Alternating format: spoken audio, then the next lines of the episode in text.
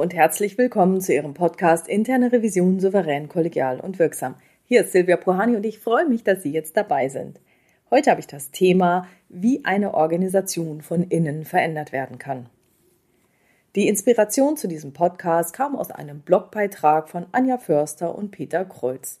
Unter dem Oberthema Rebels at Work hat dieser Blogbeitrag den Titel Veränderer, wer Regeln brechen will, sollte sie kennen.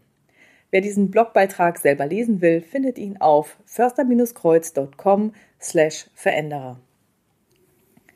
Hier die Zusammenfassung des Blogbeitrags in meinen Worten und selbstverständlich mit einem Bezug zur internen Revision. Jede Organisation benötigt kritische Geister, die sich mit konstruktiver Kritik, neuen Ideen und Änderungsvorschlägen einbringt. Das gilt auch für die interne Revision. Unsere Kritik sollte immer konstruktiv sein – und wenn etwas nicht zielführend ist, sollten wir neue Ideen und Änderungsvorschläge einbringen. Alles klar. Damit diese kritischen Geister nicht in der Organisation als Störenfriede abgestempelt werden, sollten sie nicht mit der Brechstange agieren, sondern auf eine andere Art und Weise vorgehen, die dazu führt, dass sie als wichtiges Warnsystem für das Unternehmen verstanden und wertgeschätzt werden. Wer möchte das nicht? Auch das gilt selbstverständlich für uns Revisoren. Aus mehr als 20 Jahren Erfahrung kann ich bestätigen, dass die Brechstange kein geeignetes Werkzeug für uns ist. In meinem Buch Erfolgreiche Prüfungsprozesse in der internen Revision zeige ich viele alternative Vorgehensweisen für jeden Aspekt des Prüfungsprozesses. Lesen Sie da gerne nach, wenn Sie das interessiert. So wie jetzt diese unternehmensinternen kritischen Geister aber jetzt wirklich vorgehen sollen, dazu haben Anja Förster und Peter Kreuz vier Regeln abgeleitet, die darauf hinauslaufen, mit den eigenen Kräften klug zu haushalten. Man solle also die eigenen Kräfte klug und zielgerichtet einsetzen, um die gewünschte Wirkung zu erzielen. Sie sind davon überzeugt, wer sich nicht an diese vier Regeln hält, läuft mit seinem Ansinnen ins Leere. Umgekehrt, wer sich an diese vier Regeln hält, ermöglicht einen klugen, wirksamen und ressourcenfreundlichen Weg der Veränderung. Also, was sind jetzt diese vier Regeln? Regel Nummer eins: Agieren Sie professionell. Da eine Organisation von Profis und nicht von Amateuren gestaltet wird, sollten alle, die eine Veränderung anstreben, ebenfalls wie Profis denken, handeln und kommunizieren. Hierzu gehört Ihrer Meinung nach auch, der Ton macht die Musik. Es geht auch darum, sich vorher gut zu überlegen, wie das eigene Anliegen klug und umsichtig vorzutragen wäre. Keinesfalls dürfe man mit der Form, also bei diesen Formalien, irgendwo anecken. Einfach nur zu meckern und den Finger in die Wunde zu legen und unwiderlegbare Fakten darzustellen, genüge keinesfalls.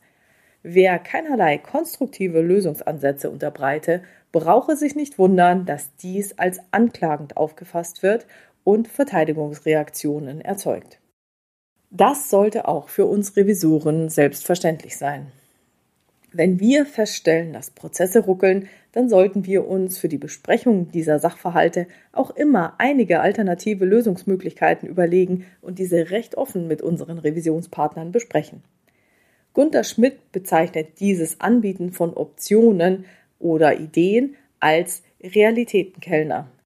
Das heißt, wir bieten unseren Revisionspartnern alternative Möglichkeiten, was er denn nun tun könne. Es kann dann sein, dass er alle von uns vorgeschlagenen Möglichkeiten verwirft und gleichzeitig eine aus seiner Sicht passendere Lösungsmöglichkeit anbietet. Und wenn die aus unserer Sicht passt und akzeptabel ist, dann sollten wir die auch akzeptieren. Das geht vollkommen ohne Gesichtsverlust, denn unsere Revisionspartner sind und bleiben immer die Experten der Situation. Anja Förster und Peter Kreuz fassen also Regel Nummer eins wie folgt zusammen.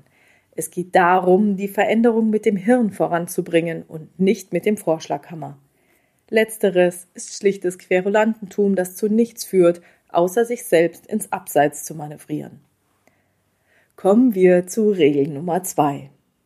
Verstehen Sie den Unterschied zwischen Macht und Status. Jeder, der etwas verändern will, muss zwei Konzepte unbedingt unterscheiden. Macht und Status. Macht bedeutet, Kontrolle und Autorität über andere auszuüben, sodass diese sich den Ansichten oder Wünschen des Machtinhabers unterordnen und entsprechend verhalten. Also weil ich Chef bin, macht ihr das so und nicht anders. Status hingegen ist das mit einer Position in einer Gruppe verbundene Ansehen. Damit sind wiederum Rechte verknüpft, die jemandem von dieser Gruppe zugestanden werden. Vereinfacht ausgedrückt, einen hohen Status inne zu haben heißt, respektiert oder sogar bewundert zu werden. Okay, also dieses bewundert lassen wir mal im Revisionskontext weg. Respektiert würde uns doch schon alle sehr freuen. So, wer also jetzt glaubt, wirksamen Einfluss nehmen zu können, ohne Respekt und Ansehen zu besitzen, der wird mit seinem Vorhaben scheitern. Wie also kann man Respekt und Ansehen gewinnen? Man muss es sich verdienen. Veränderer, die kritisieren oder sich einmischen, ohne sich zuvor Respekt verdient zu haben, werden als schwierig, vorlaut und respektlos angesehen und haben sich ihre Zukunft so selbst verbaut. Das ist auch nachvollziehbar und jeder kennt das vermutlich aus dem eigenen Erleben. Wer sich unseren Respekt nicht verdient hat, von dem wollen wir uns ganz bestimmt nichts diktieren lassen, wie wir irgendwas besser machen oder wie wir uns anders verhalten sollen. Ein solches Vorgehen erzeugt bei den Belehrten sofort Widerstand. Also das kann ich bei mir bestätigen, mir geht das auch so. Wenn ich zum Beispiel in meinem Sport früher von jemandem, der davon überhaupt keine Ahnung hatte, eine Rückmeldung bekam und wenn sie positiv war, dann zählte das für mich deutlich weniger, als wenn ich die identische Rückmeldung zum Beispiel von meiner Trainerin bekam. Wenn die Rückmeldung noch dazu negativ war, dann dachte ich mir, hey, dieser Typ, der da keine Ahnung hat, also der oder die, was maßen die sich eigentlich an? Wieso glauben die, dass die hier mitreden können? Auch im Revisionskontext finde ich es höchstens interessant und vielleicht auch mal lustig, wenn ein Vertriebsleiter meint, er könne mir erzählen, was interne Revision sei und wie eine interne Revisionsprüfung zu erfolgen habe. Nämlich, bitteschön, hauptsächlich woanders. Das heißt, wir sollen nicht bei ihm prüfen. Er müsse ja mit seinen Vertrieblern Geschäft machen. Also, was ich auch für mich selbst anwende, mir nichts diktieren zu lassen, das sollte ich auch anderen zugestehen. Als Revisionsleiterin kann ich zusätzlich dazu noch sagen, dass ich seit Jahren bei meinen Mitarbeitern beobachte, dass es leider gerade weiblichen und jüngeren Revisorinnen recht schwer fällt, von den Revisionspartnern akzeptiert zu werden. Das heißt, es ist überhaupt nicht die Schuld oder das Problem der jungen Damen, dass die da irgendwie was falsch gemacht haben. Das ist ganz einfach so, dass diese jungen Revisorinnen sich quasi die Macht der internen Revision leihen und dann in Gespräche mit männlichen Silberrücken gehen, ohne dass die Revisorinnen aufgrund dieser geringen Revisionszugehörigkeit bisher die Chance gehabt hätten, sich Respekt und Ansehen verdienen zu können. Und falls Sie jetzt noch nicht so lange in der internen Revision sind, dann kann ich Sie beruhigen, mit der Erfahrung und einer klugen Vorgehensweise können Sie sich diesen Respekt und das Ansehen mit der Zeit erarbeiten. Graue Haare sind auch nicht schlecht. Also, es wird wirklich besser werden. Kommen wir zur Regel Nummer drei. Erarbeiten Sie sich einen Platz in einer sozialen Gruppe. Anja Förster und Peter Kreuz haben diese Regel von Francis Ford Coppola übernommen, der einmal Folgendes gesagt hat. The way to come to power is not always to merely challenge the establishment, but first make a place in it and then challenge and double cross the establishment. Es handelt sich also um eine längerfristige Strategie. Nicht mit der Brechstange oder dem Vorschlaghammer, sondern es geht darum, sich erst einen Platz in einer sozialen Gruppe zu erarbeiten. Ist dieser Platz über Respekt und Ansehen gesichert, kann es losgehen. Wenn jemand, der sich sein Standing noch nicht erarbeitet hat, plötzlich aufsteht und die Richtung vorgeben will, in der sich die Dinge bitteschön ändern sollten, dann wird es kaum funktionieren. Ganz anders sieht es nämlich aus, wenn sich derjenige das Ansehen bereits erarbeitet hat, wenn der dann aus der Reihe tanzt und das Establishment herausfordert. Dieses Vorgehen wird nicht nur toleriert werden, sondern es hat auch wirklich gute Chancen, Anhänger und Sympathisanten zu mobilisieren. Haben Sie als interner Revisor oder interne Revisorin in Ihrem Unternehmen ein schlechtes Standing, dann werden Ihre noch so guten Vorschläge oder zieldienlichen Beiträge leider verpuffen und Sie werden keine grundlegenden Veränderungen erreichen können.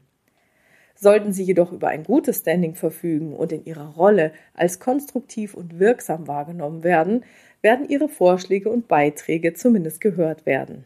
Dann besteht die Chance, dass Sie grundlegende Veränderungen herbeiführen können.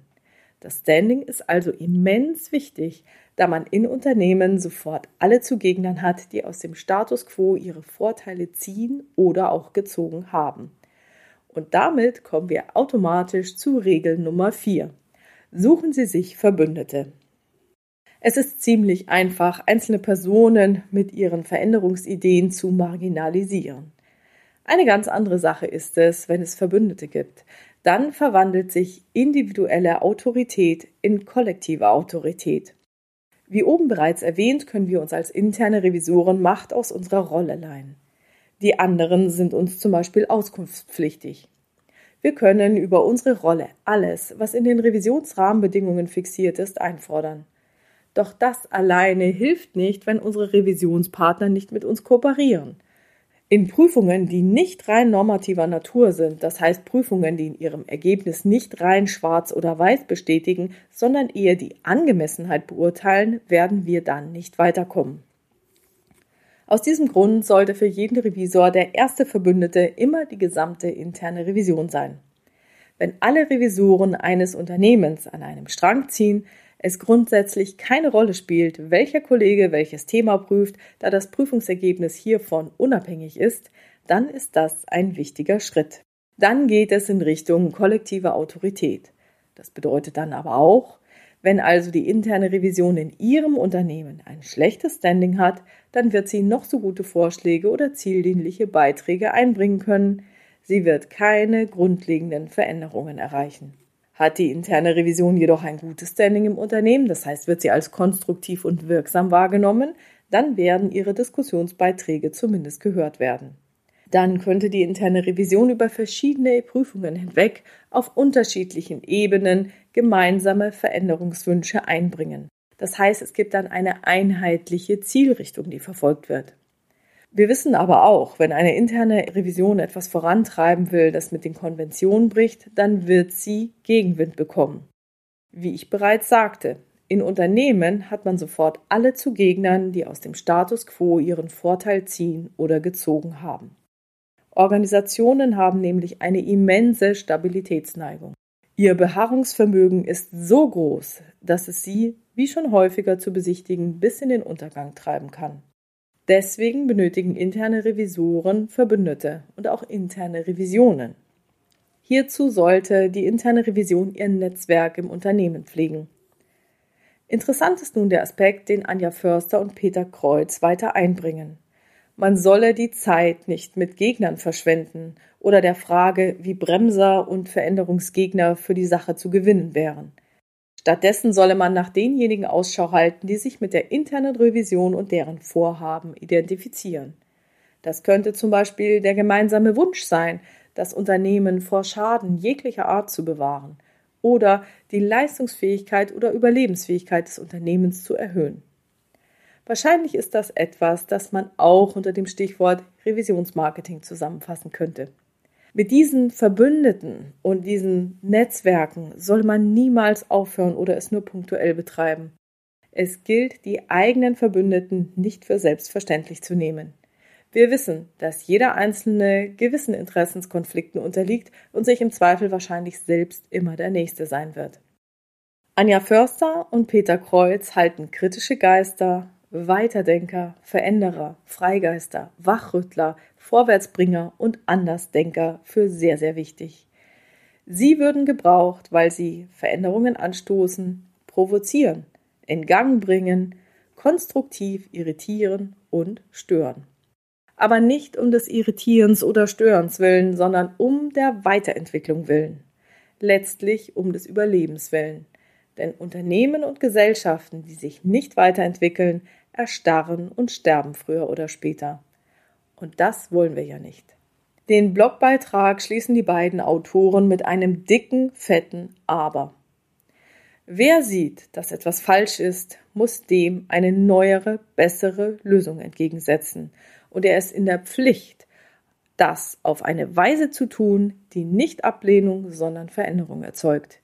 Hierfür müsse man zuerst erkennen, was nicht passt, dann verstehen, warum es so ist, eine Idee entwickeln, wie es anders sein könnte und dann kontinuierlich an einer Veränderung in diese grobe Richtung arbeiten. Mein Fazit hierfür ist, viele der oben genannten Stolperfallen kann ich auch aus eigener Erfahrung bestätigen. Ich teile die Ansicht, dass man als interner Revisor oder als interne Revisorin professionell vorgehen muss, sich ein gewisses Standing erarbeiten muss, es leichter ist, etwas zu verändern, wenn man innerhalb des Systems eine gewisse Rolle verkörpert und es nicht geht, wenn man allein auf weiter Flur unterwegs ist. Verbündete helfen definitiv. Daher lassen sie uns auch organisationsübergreifend zusammenhalten, damit wir ganz grundlegend am Ansehen der internen Revision arbeiten können. Lassen Sie uns gemeinsam erläutern, wozu wir in der Lage sind und wo unsere Grenzen liegen, das heißt das, was nicht von uns erwartet werden kann. Ich freue mich über Ihre Ideen, Gedanken und Kommentare in der Xing- oder LinkedIn-Gruppe Interne Revision souverän, kollegial und wirksam unter dem Post zu diesem Podcast. Herzlichen Dank. So, und das war's für heute mit dem Thema, wie eine Organisation von innen verändert werden kann. Für Fragen, Rückmeldungen oder Themenwünsche schreiben Sie mir gerne per Mail an info@puhani.com oder nutzen Sie eines der Kontaktformulare auf meiner Webpage www.puhani.com. Wie Sie wissen, habe ich dort nicht nur eine offene, sondern auch eine anonyme Variante für Sie vorbereitet. Und die Fragen, Themen und Ideen greife ich dann gerne in weiteren Podcasts auf. Wenn es Ihnen gefallen hat, dann teilen Sie diesen Podcast gerne unter Ihren Revisionskollegen und Bekannten. Ich freue mich sehr darüber. Vielen Dank für Ihre tollen Rückmeldungen, die sind wirklich klasse. Bleiben Sie dran und hören Sie gerne wieder rein in Ihren Podcast Interne Revision souverän, kollegial und wirksam. Mein Name ist Silvia Puhani und ich wünsche Ihnen erfolgreiche Prüfungsprozesse.